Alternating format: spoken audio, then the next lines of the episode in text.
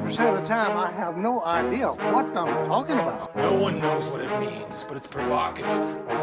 It's not. It's Gets the people going. You're now listening to Diagnonsense Look at all this damage. with Justin Pendergrass and Kurt Honak. You are a sad, strange little man. then we would just be idiots saying nonsense. Uh, so spirit animals. I know. I know that Kurt definitely has a spirit animal. I don't know what it is. I don't know. I've been told I look from. Um, I, I look like the German Shepherd from All Dogs Go to Heaven, so I guess that's supposed to be my spirit animal. Specifically, that German Shepherd, or Yeah, just yeah. a That- German is that, Shepherd? Charlie? Specific, yeah, Charlie. yeah. One of- Wow. Yeah. but with spirit animals, it's more about personality than it is about. Yeah, I was gonna looks, say that correct? guy's not a that guy's not a um. I wouldn't call Charlie a villain, but he's definitely not a good guy. He's an anti-hero. Yeah, That's what my that does. my, now you're making kinda like for the Punisher. Kurt. I mean, yeah. Kurt is the Punisher. That's uh, my classmate, my peer, told me that's what I look like. I told her she looked like one of the sloths from uh, Ice Age. So nice. Well, That's Oh. a classic. I mean, was that because you were upset? Because I No, wouldn't necessarily no, want to tell no, somebody no, that ever. she really did That's see little the resemblance. and argu- she that's a thought bit it was funny. argumentative. I think thought I it had. was funny. I think I had that told to me as well when I was playing juniors. It's- you could be like the little Sid dog Sloth. that fol- follows Charlie around. Isaac. I've never seen all dogs go to heaven.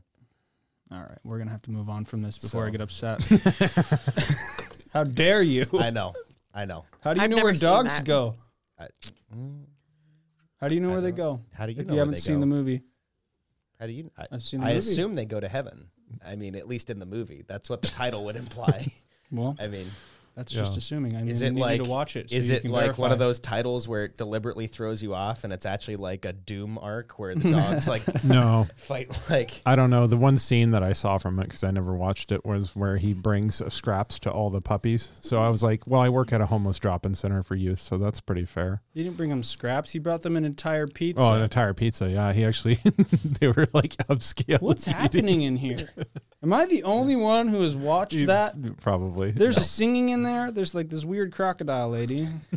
I don't have kids, and I understand that that movie came out when I was probably a kid. Yeah, yeah, yeah. I very did much not- did. But I didn't watch it when I was I a kid, and I won't have an excuse to watch it until I have kids of my own. So Uh oh.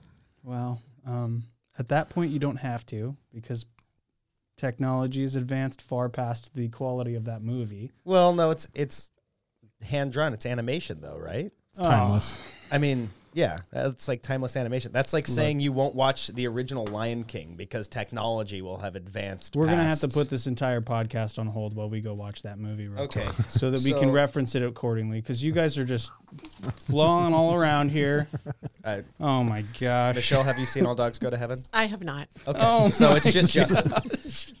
Great topic discussion. Oh my gosh. Great Thank job. you guys for tuning into Diagnonsense. I'm your host, Justin Pendergrass. I'm here with Kurt Honak. How you doing, Kurt? Doing good. Awesome. We're gonna have a guest today, and we're gonna be talking about a bill. Uh, what is this? Um, But first, we're gonna go to housekeeping. no, we're gonna skip housekeeping today, like we always So do. So, anyway, uh, housekeeping wise, there's certain stuff coming up. Uh, stuff and things. Golf tournament in July. I was instructed to let people know that it is National Cat Adoption Month. That was Roger from Nine Star. Oh, It's cat adoption month, yeah. and apparently the valley isn't taking any more cats. So if you ever wanted like a cat or a dog, that- are you going to unzip your jacket on my podcast right now? Are you Yeah. kidding me? What is your phone it. still off silent too? sample it for a song. you sample it for a song. You're the the artist here. You're the creative type. Why don't you sample it for a song? Deal. We, all right, deal. Okay, bet. Uh, also, podcasts came out and are coming out. It's actually like the tenth episode of everything coming up next week. That's pretty exciting. I think. I Yeah. mean, I thought that We this made it. podcast would make it to like four, so we're well exceeding expectations at this point. Kurt carries us Yeah, all the way through. I mean, probably because he's a big German Shepherd from All Dogs Go to That's Heaven. true. That's true. Just- Anyway, you can introduce our guest now, probably, if you want to do your job. Hey, Kurt, why don't you introduce our guest Okay. and Our- then talk about what we're going to be talking about today, real quick? okay. Well, Our guest is Michelle. Overstreet, so we Oh. can't th- we can't say anything too politically divisive. Because we'll get we'll get fired. No. Um. but um. No, seriously though, uh, Michelle Overstreet. So, um, and we're going to be touch- talking about um, HB 172 Yeah. um, and uh, the crisis now kind of approach. Uh, Michelle, I so from what I understand, you had a lot of um, input into this bill. Am I wrong? Well, I cer- certainly supported it as part of a group of people that were trying to do um, uh, mobile crisis teams and 23 hour crisis stabilization in lieu of congregate shelter for homeless. And the challenge is that in every city across the nation where they have created congregate shelter, um, without the wraparound services and job training and a continuum that has an exit strategy, uh, they end up with overwhelming numbers of homeless that uh, ultimately end up kind of ruining downtown areas, which we saw in Anchorage, but we've also seen in Portland, Seattle, uh, Oakland, California, Chicago, uh, Boston, all these cities that set up congregate shelters end up with disastrous outcomes. So, what we tried to do was create a continuum of care for our valley that utilizes, you know, the the certainly the My House model, but also uh, this legislation is supporting a 23-hour crisis stabilization and a mobile crisis team. So the mobile crisis team is really genius because what um, happens with the mobile crisis team is instead of the police coming and arresting someone who's having a behavioral health situation or um, in in the wake of an overdose where someone is Narcaned, um, uh, instead of an, uh, an ambulance coming for a behavioral health situation and taking them to a hospital that may or may not have beds for behavioral health, you've got somebody who is a trained professional. Um, in our model, there's a peer support person alongside that that trained professional. So you've got a behavioral health team that goes out and says, "Okay, we understand that you're having a problem with addiction or with behavior with depression." Uh, maybe the person is suicidal, and you can bring them to a crisis stabilization center using that mobile crisis team. So it doesn't take the time from the police. It doesn't take an ambulance. It doesn't take an emergency room visit. Where in our ER, a lot of times people are parked in the hallway waiting for 24 hours and sometimes even days before they get actually seen for a behavioral health situation. They go to a 23 hour crisis stabilization center. They can be evaluated there. Uh, they can be triaged so that they can have a doorway open into a substance use treatment program. Yeah. Um, they can go into a behavioral health program. If they need to be hospitalized, they can go to a hospital, but they do it through that doorway instead of the ER, where it, that that's more of a life or death. Somebody's coming in there with a gunshot wound. You Yeah. know, there's a big difference between those two. So what we'd like to do is is have this be part of our continuum and circumvent the need for that big congregate shelter that are so easily uh, runaway trains, and really actually meet the needs of our our community members. I like that. Um, not only because of the ability to be able to meet people where they're at in their circumstances and meet them in their crisis, but also this allows an opportunity for those people who are disconnected from our community, out in the middle of this, you know, the streets and and in these these unsafe environments to have an opportunity to connect with Right. individuals with lived experience and with the ability to be able to help them through stuff. Right, So, camps. yeah. Camps. You could have a mobile crisis team that visited a homeless camp and say, This person is unconscious because they've been doing whippets all night. We just had an experience with that with our organization. They're unconscious. Let's let's you know get them into we have actually had an ambulance donated for our mobile crisis team. So That's our so behavioral health uh, crisis team will be in an ambulance that's marked for um, for behavioral health crisis. That's so cool. It's so Uh, good. I Thank remember- you. Yeah, shout out. I remember seeing that, and it's so cool. shout out to uh, to Mat-Su Valley Fire and, and Rescue for uh, for that um, Ken and the, the team up at the um, at the fire station that, that offered that for us. It it's just such a huge benefit. So I know that um, I know that you had a couple of reservations about this, Kurt. Um, and I just wanted to kind of touch on those a little bit. I know that you know overall, from what I understand, you're you're more in support than not. But there was some things that were red flags for you going in. Am I, I think right? um, So I just kind of learned about it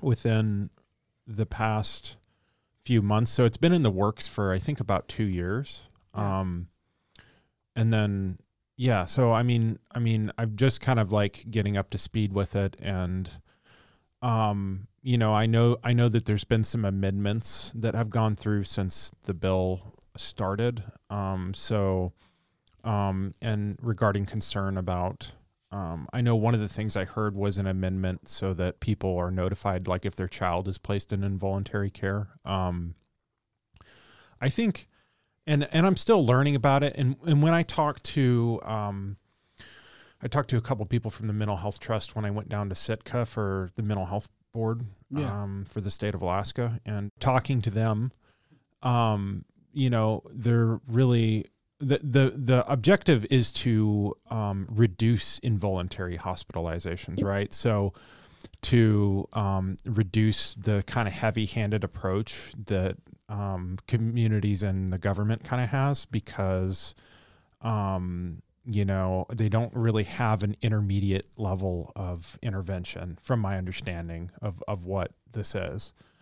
Um, I guess my reservations are just like you know um it's it's i just i just feel like there's a lot of potential still for um if if if it's not executed correctly um for things to go wrong um i just think that, that looking at the history of you know psychiatry in this country it's just been very um i i view it as as very abusive um to our population. And I just think that um, it's just got to be executed correctly. And the more I learn about it, the more I see that, you know, um, set free or not, I'm sorry, not set free, um, True North and some of the people that I've met that have talked about it talk about, you know, having a recovery mentality about it so that it's, it's more geared toward like peer support and not nec- necessarily like the old institutional powers that be,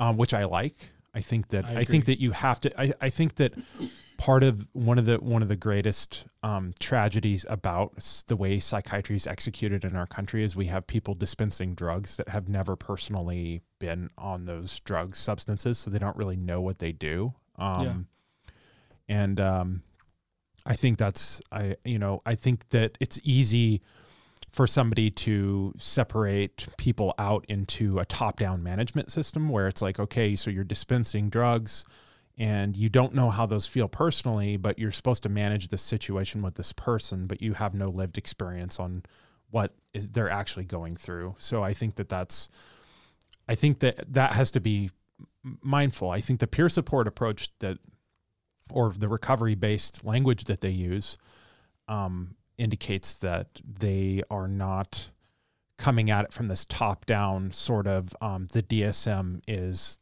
the um, what would you say like the written word is the law of the land kind of mentality where you know they're going um, you know this is set in stone as a chemical imbalance even though there's no objective scientific proof for any of that stuff and we have to administer um, antipsychotic or psychotropic drugs. However, the bill is worded that that could be part of the process. Um, where it gets tricky, I think, is where this is why I'm not for abolishment of psychiatric drugs, right? Because where it gets tricky is if somebody's going through a post acute withdrawal from a psychiatric drug, um, like Peter Breggin talks about, reinstating that drug at the level they were on before the withdrawal will stabilize them. Um, but the challenge you have is that that you know that is not necessarily a you know that drug doesn't necessarily solve that you know psychosis in general right? Like Right. we've been using these drugs for things that they're not actually designed to do. And um so my concern is that okay so you, we're doing involuntary treatment with drugs that are you know are they are they being used for what for what they actually do? And is um you know the other thing would be like you know it it is that person um you know I don't I don't I well I think that's the greatest that's the greatest challenge of it right is that are are the drugs being being you know used in the context that's appropriate and I, I just don't i don't see that in the history of psychiatry and I, I that's that's why it's scary to me, right? Is Yeah. that there's there's scary parts of it because you know historically, if you look at psychiatry, it's like it's really you know rooted in we we want to manage people's crisis and you know the roots of that are even theocratically based. They're not based in objective scientific crisis resolution to me you know? I mean So I, I think Kurt, one of the biggest benefits to what we're we're we're looking at here is having the recovery piece in place with the peer support because I I'm I'm I'm just a firm believer that if what we're talking about doing is helping people get clean and sober, and we know from our our data here that about 86 percent of uh, people that are are struggling, uh, particularly to keep housing, are struggling with a substance use disorder. So if we've got a recovery program that's partnering on this project or or leading the project, I feel like that is that's a, a step in the right direction. I don't disagree with you, by the way. I think this legislation has the potential to be derailed. I think there are if, if you're somebody who's a, a believer in those, you know, the the black ops, you know, political dissidents are are going to be taken from the streets and put in these uh, involuntary programs Well, you know, we love talking about that on this podcast. Well, well, can Right, I just I- tell you that that's where the DSM's rooted? I mean, it's rooted in the Inquisition, and that's it's a spiritual successor to the Inquisition's document on on witch hunting. I mean, that's so. I mean, if you want to get technical about it, let's go crazy. Right, I'm no not one disagreeing. expects the Spanish Inquisition. so so just understand I, I, i'm not necessarily disagreeing with you but i do see the value of this for our community and the alternative to this is that congregate shelter and the and you kind of gather everybody up and just let them uh, do whatever it is that they want to do It's a holding place. It's not a it's not a healing place. and there's no exit Yeah. right the exit is the exit has to include those behavioral health treatments and sobriety or there really isn't any exit that person is still in bondage So so I think that what I like the most about this is it takes more of a humanistic approach than I think anything that really we've been doing for mental health for a long time. It takes the humanistic abilities that we've all have to just be true and authentic and puts it right at the forefront of what we're doing. So you show up as a person and you help this person in crisis. You don't have to be anything different right right? Because Kurt, your experiences that you're sharing with us now, that's valuable. You showing up on a call where this person's been, you know, detoxing off of whatever psych meds they've been on, you know what that looks like. You're able to be like, yeah, this is what's going on. Let me sit with this person and talk them through it. I show up to a suicide call where somebody's really struggling with their life. I'm able to sit with them in that moment.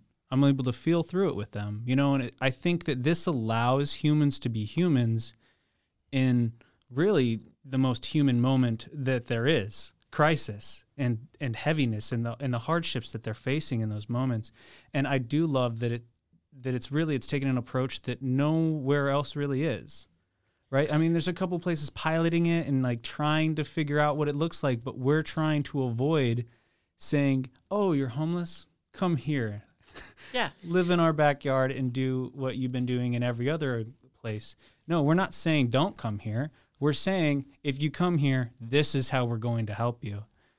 Well, and and we're not enabling. That means that we're not Yeah. enabling anymore. Anymore. Uh, This this really, in many ways, connects back to your last podcast that was about the revision because it's about connecting. Yeah. It's about not leaving people alone, not just dumping them in a congregate shelter and saying "Have a nice day."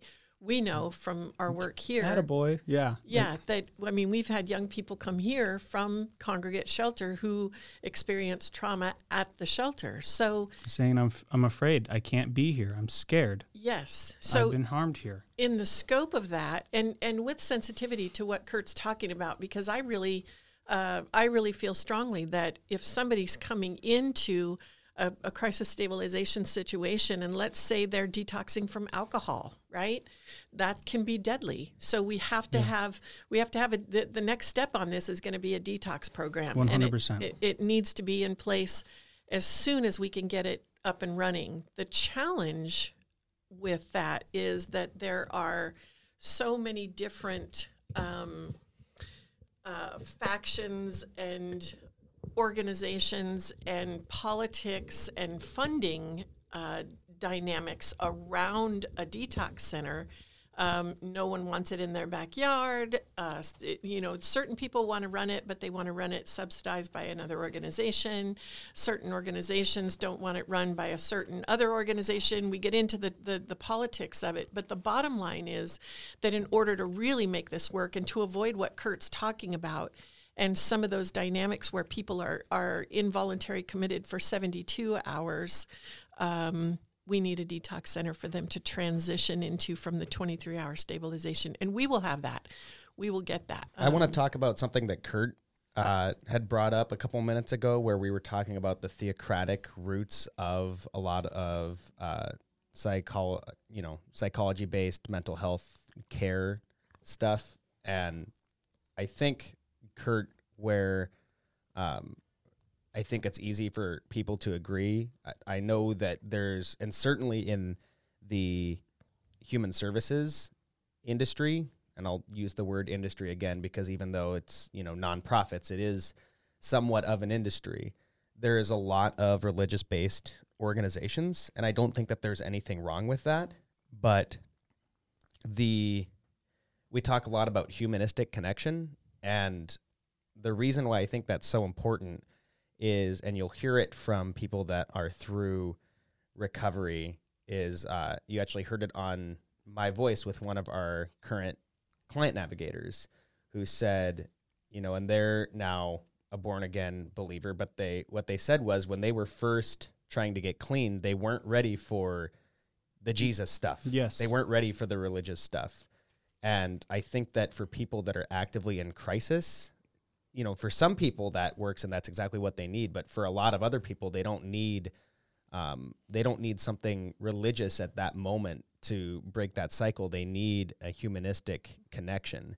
And if you are someone who is religious, I think the the way you should be looking at this when we talk about kind of these more secular services and connections is that if you want someone, even if you want someone to to go into a religious service later or you you know you're you're a christian for example and you believe that they should um, you know you want you want them to be saved and be a believer sometimes to get to that point to stay alive to get to that point they need they just need another person to talk to them on a person. I think whether or not you're religious or you're agnostic um, there's the need for just what you said, Justin, allow humans to be humans is so important to get them to that next step and to get someone out of active Right. crisis. Well, and I want to say something about that. What you're saying right now, if that's okay. I know the question was directed to Kurt, but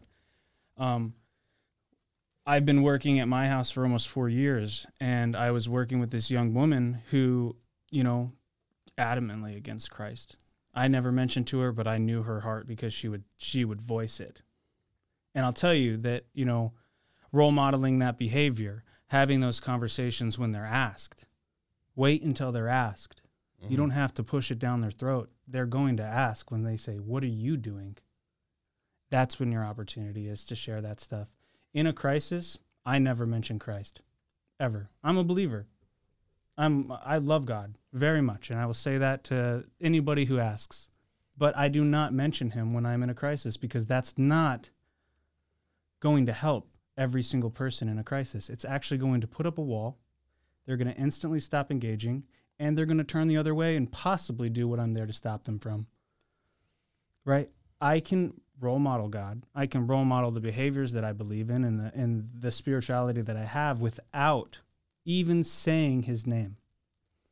And if you're a believer and you know that, it says that in the Bible. It talks about these things. It teaches us those things, right? You don't have to shove Christ down someone's throat to tell them that, you know, that they're loved. When I have a client who's struggling, I tell them that I love them because I truly and genuinely do. And I want them to know. You know, it doesn't have to be anything more than that. I get to be a person in that moment. I don't have to be Justin, the Christian rapper. I don't have to be Justin, the suicide prevention. I don't have to be Justin, the case manager. I get to be Justin Pendergrass, the human being.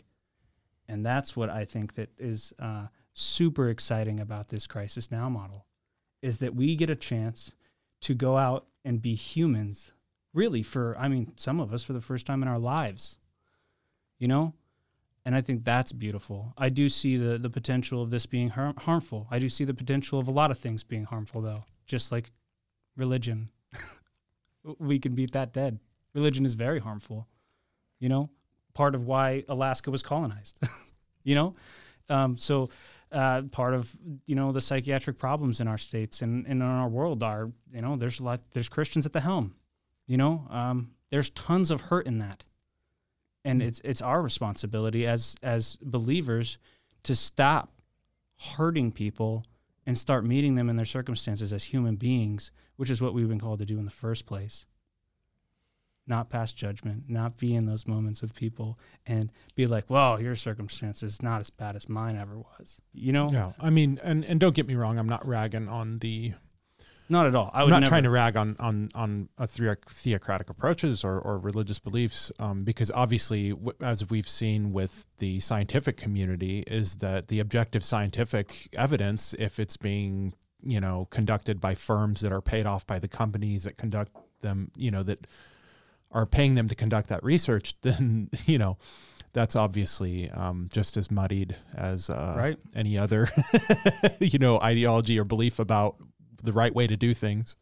So Yeah, hundred percent. but- And I know this took a really weird turn, but I like it. it Well, it- I just think it's an interesting conver- conversation about um, theocracy in um, in crisis situations, but also in you know pharmaceutical and psychology stuff. Um, especially because Michelle and I was talking to you about a, a different subject as it relates to this the other day, but when you got your degrees, you, I mean, it. Correct me if I'm wrong. I believe it was the '80s, right? When you when you had graduated college, and so now 1990. 1990. So you were in school in in the late '80s, correct? Right, Yep. Okay. Right. So DSM three, DSM three R is what I was trained on. and and so that means that you've seen kind of several revisions now to those uh, DSM which one are we on now? Five. five, five believe. Five um, revised text for RT. yeah. It was not. Um, it wasn't even publicized. So wow. I mean, unless they changed that just recently, but uh, it's pretty uh, interesting.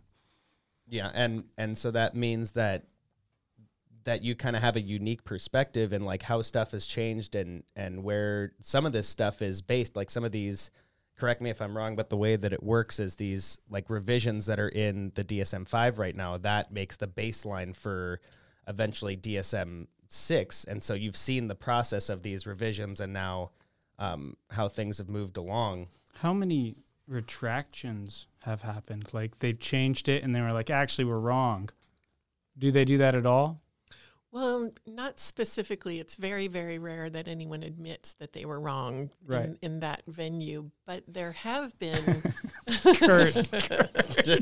yes. uh, but there, there, there was a situation in the '90s where uh, alcoholism was considered a disability, and so if you were diagnosed with alcoholism, you could take that to social Social Security and collect Social Security disability for being an alcoholic. And there, there was a whole movement around, you know, when we start talking about enabling and recovery and trying to create a recovery movement in a community. Um, Where you're paid That- to be a drunk. Right. That was one of the things that that was they did they did back that out, but it was a Social Security Administration uh, re- reversal. It was not necessarily a DSM reversal. Um, the DSM was just being used, and, and and so that's also where some of that um, the instead of being considered a, a a condition that you were diagnosed with and and then you never left that behind uh, it became you could then you could go into remission right? That that you're in recovery. And so that's kind of where that transition took place as well where we started talking about yes, I was diagnosed with a substance use disorder, but I've been in recovery for however many years five years, eight years, 10 years. Uh, Michael Carson talks about, I think he celebrated 36 years in recovery this year. It's something close to that, it's, yeah. it's just an incredible amount of time working that program and staying clean. So that would be an example of, of uh, the the role of the DMs, DSM and and and some of those um, dynamics. Uh, what's really interesting about that um, that diagnostic statistic manual that's what DSM stands for. The diagnostic statistic manual um, is that there are specific criteria for diagnosing any of those behavioral health concerns, including addiction. So you can go in and, and open up that book and look at what the diagnostic criteria are for uh, alcohol dependence or for borderline personality disorder or whatever it is schizophrenia Yeah. and and and and you know you can measure you could measure yourself technically uh, on that Self-diagnose. uh, right right yeah, I need marijuana to fix this. Uh, kind of I- thing. yes, right. Yeah, this is my treat, my chosen treatment, Yeah. right? And so uh, most of the time, and this sort of uh, lends itself to what Kurt's talking about. Um, oftentimes, there will be accepted modes of treatment for that. For example, if you're uh, diagnosed with major depression, then then you have um, a, a, a parallel path where people say, okay, so antidepressants would be an option for treating that. Um, uh, i- bipolar disorder, there are some medication options for treating that. What we missed is that human connection and, and the peer support for each one of those. There should be uh, uh, uh, uh, people who have survived this and how they survived, and their experience should be valued on that same platform uh, as the pharmaceutical companies. The challenge is that they don't have the money for advertising and lobbying and and all the things that So that's the X factor in all this is is biological determinism or social Darwinism, and Right. and that's I guess that's why the fear I have the fear right about bills like HB 172 because when when things are good and they're supposed to work as appropriately and there's appropriate supervision and um, interest, then yeah, they work as intended. But just like with everything, it's like you get the wrong people in there or you get the wrong oversight, and all of a sudden, um, you know, we are interning people into involuntary medicalization because the federal government decided that, um, you know, um, actually, you know, like let's say we're in war in 10 years and we have to intern people. So um, that's that's really where I see this going, even though I understand I understand why it would be helpful and useful.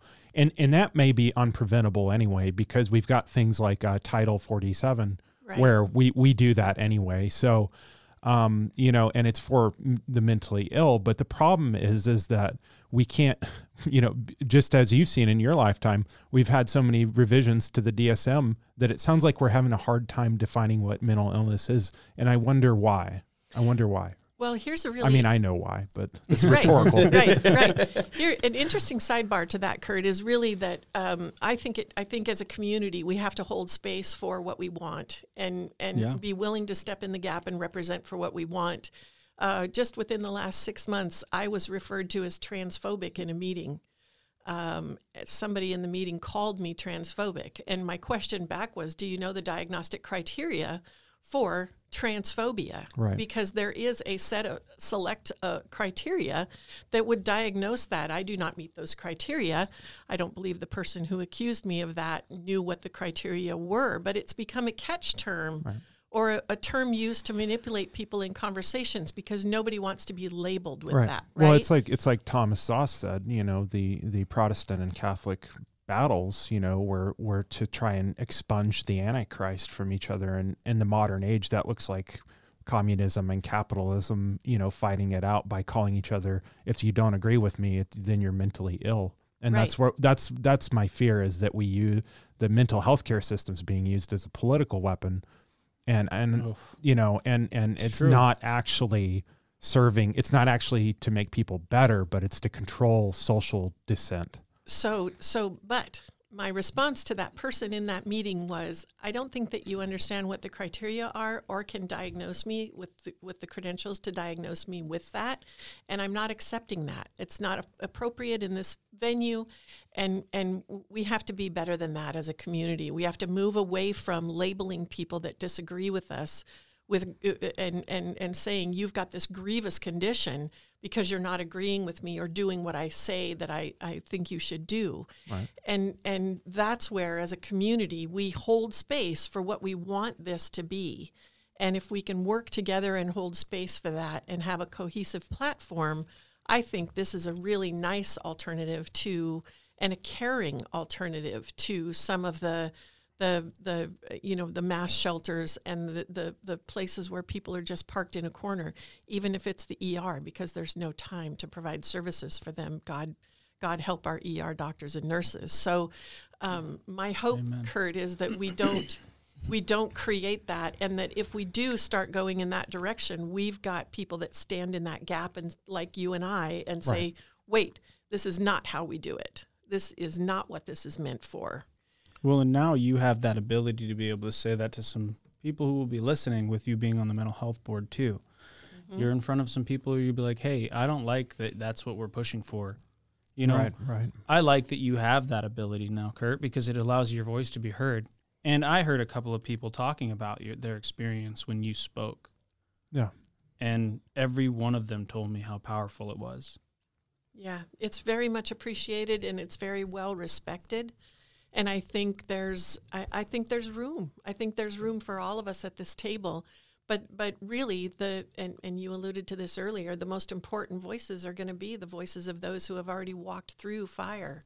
You know, you you this is this is where the people who have have have crossed the burning bridge go back with buckets of water for the people that are on their way, right? Right. And right. and shield uh, Well, yeah, I mean that as long as it's being used uh, used as as intended, right? But I mean, I mean, you could say that about any tool or any system, right? And so, I guess it will just take careful consideration and monitoring, you know, to to see it. But I I, I mean, like I said uh, earlier too, though, I I do there I do see a lot of good potential in it. But like yeah, like any tool, it has, you know, the the, the potential yeah. for look at you history. Know, right. yeah. yeah. I mean, yeah. the Bible's I mean, been used for evil a hundred right. times, and I mean, it's supposed to be this well, greatest book of all time. Right. I'm sure all kinds of religious yeah. documents have, you know, and so, yeah. So, I yeah, mean, looking I'm, at it from an outside perspective too, what it seems like it kind of comes down to is who are the people making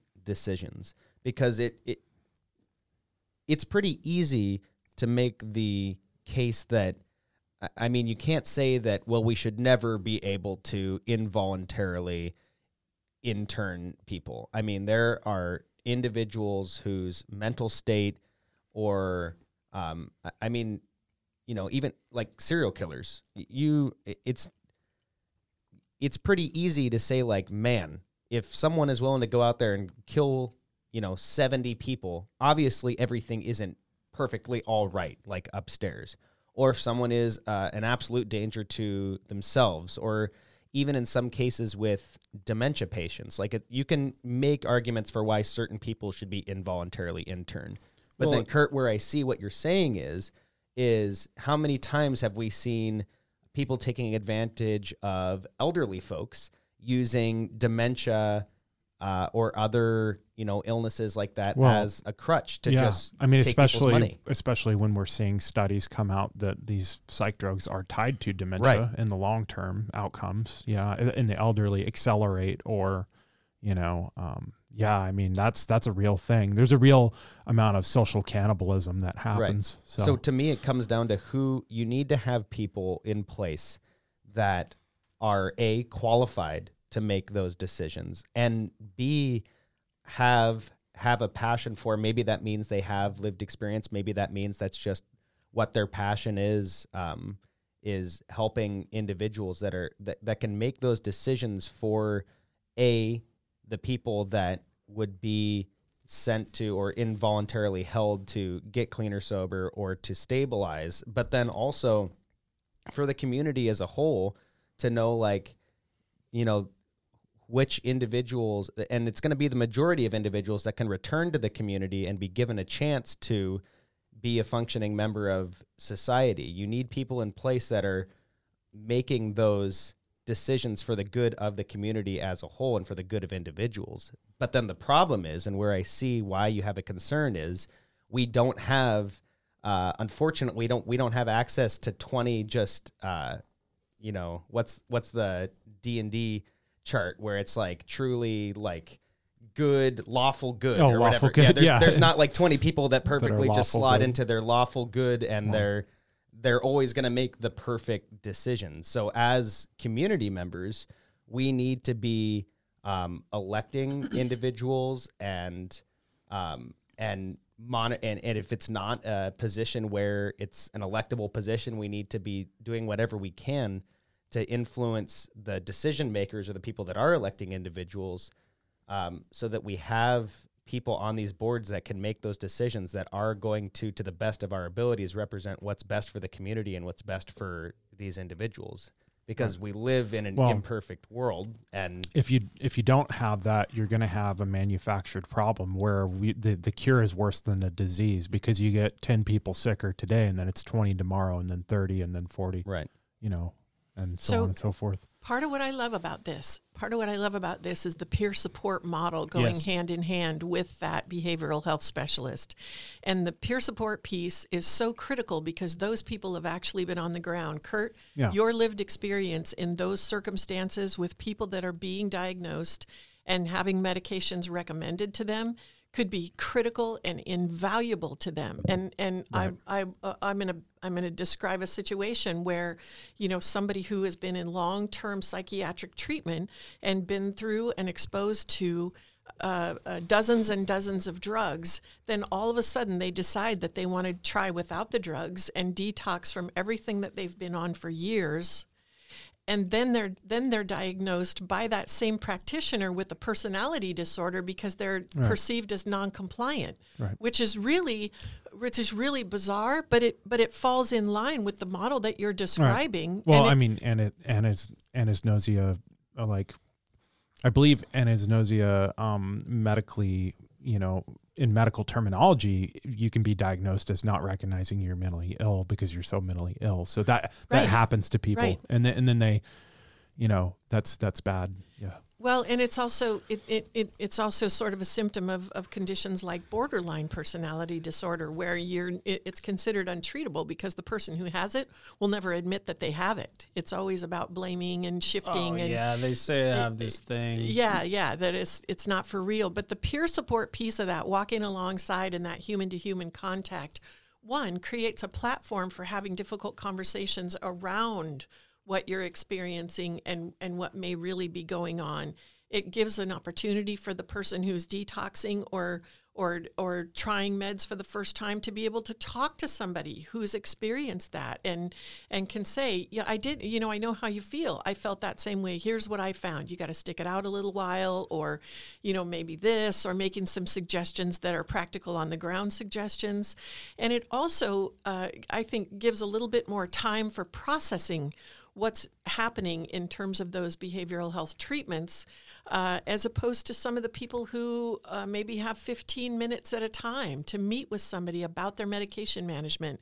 And we know from we've had clients before where they go in for a med management appointment and we've been watching them struggle and they come out 20 minutes later with another prescription on top of the three that they already have and that's the solution and so when we have peer support that spend an hour and a half processing that and make another appointment to go back in and reevaluate that's more valuable than the 15 minutes right Yeah. that that Right. the client had so so having that balance of lived experience and lived um, uh, uh, uh, support for the person combined with that professional knowledge of the DSM and and and what those diagnostics look like, how they present in real life, and and what are the the strategies for working through those to get to the other side. When we talk about, we don't just want it to be a cycle. And and Kurt, that speaks back to what your your concerns about the industry, the pharmaceutical company, the counseling uh, industry because sometimes the purpose of the appointment is to schedule the next appointment. It's to it's to get the people on the drugs that are the most profitable, that are the most reimbursable, um, rather than getting them clean and sober. And so. Uh, the peer support for me really has the opportunity to walk people through the exit strategy on that. Yeah. Well, I like this conversation because I feel a little better about it. Um, I think that um, I think that if we're going to be doling out these medications, that certainly peer support approaches need to be uh, included, and this is probably a lot better than any other alternative. Then, because um, yeah, I mean, if if the core fundamental issue is not addressed, then this is the next best thing. And I think it's a cultural shift that has to happen. Um, I don't think it's an overnight process because we're thought we're talking about psychology, theocracy. We're talking about you know political stuff, and I know I know it's not going to be an overnight process. And so maybe this is you know um, not just a band aid, but but a Step y- one A. you know step one movement. yeah to to to go the other direction then so I, I feel better about it in that context yeah for sure then Yeah, I, but I share your concerns because the way that the law is written, there's no question about the fact that it could be misused, and and we'll we'll have to stay vigilant. And and really, what we want, what we're trying to create here is a movement, right? right right We're- well to reduce shift. yeah to reduce involuntary treatment not to it's not to increase and it's not to you know misuse it so Right, a, a paradigm shift, right? Well, and I think that the cool thing about this is it's going to stop the future ones. Yeah. Right. Mm-hmm. It's Yeah. it, it Right. not only does this help the current, this allows for the future Right. crisis that's going to take place throughout you know generations as we're we're making changes and things. This is going to allow for that healing to take place earlier rather than later. You know, Right. 40 So- years into your homelessness experience. This allows for us to meet you. I mean, maybe at 18, right you know, and start that healing process, start that Right. treatment goal, start It's- that process yeah. to move forward so you don't waste 30 years of your life on this thing where you don't feel like you have another solution. And Right. um, I really i enjoy the crisis now model. I think it's an amazing model. I'm really excited to see it roll out. I think that this bill is just, um, you know, the really just like I said, step one A Yeah. in a long process of things. You know, we're gonna get down to Z, step 26. You know, there's there's it's gonna be a never ending um, change and shift as we're trying to find the appropriate way to deal with mental health. And, Right. and heal people through their hurts. So And can I shout out to peer support?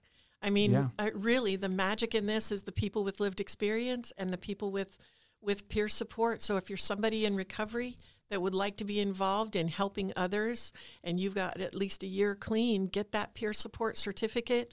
Uh, message Justin or Kurt. Either one of them can can help you figure out how to do that. Justin at myhousematsu.org or Kurt at K-U-R-T at myhousematsu.org. We, we- we can share with you the link for the state certification program and, and become part of the solution. Be part of the solution. We're going to wrap this up. Thank you guys for tuning in to Diagnonsense. I'm your host, Justin Pendergrass, here with my co host, Kurt Honak. Kurt, do you have anything else? Final thoughts? Um, I just think that um, I think that there's a there's still a lot of potential for healing and a lot of potential for good out of this, and uh, I think that um, I think that with peer supports and people with lived experience, they have a vested interest because they are the people that are going through this. So Yeah. um, you know, as long as we keep people who are affected um, have a voice at at the table, I think it will go good. Yeah. Awesome. Find somebody to connect with this week, and we'll see you guys next time.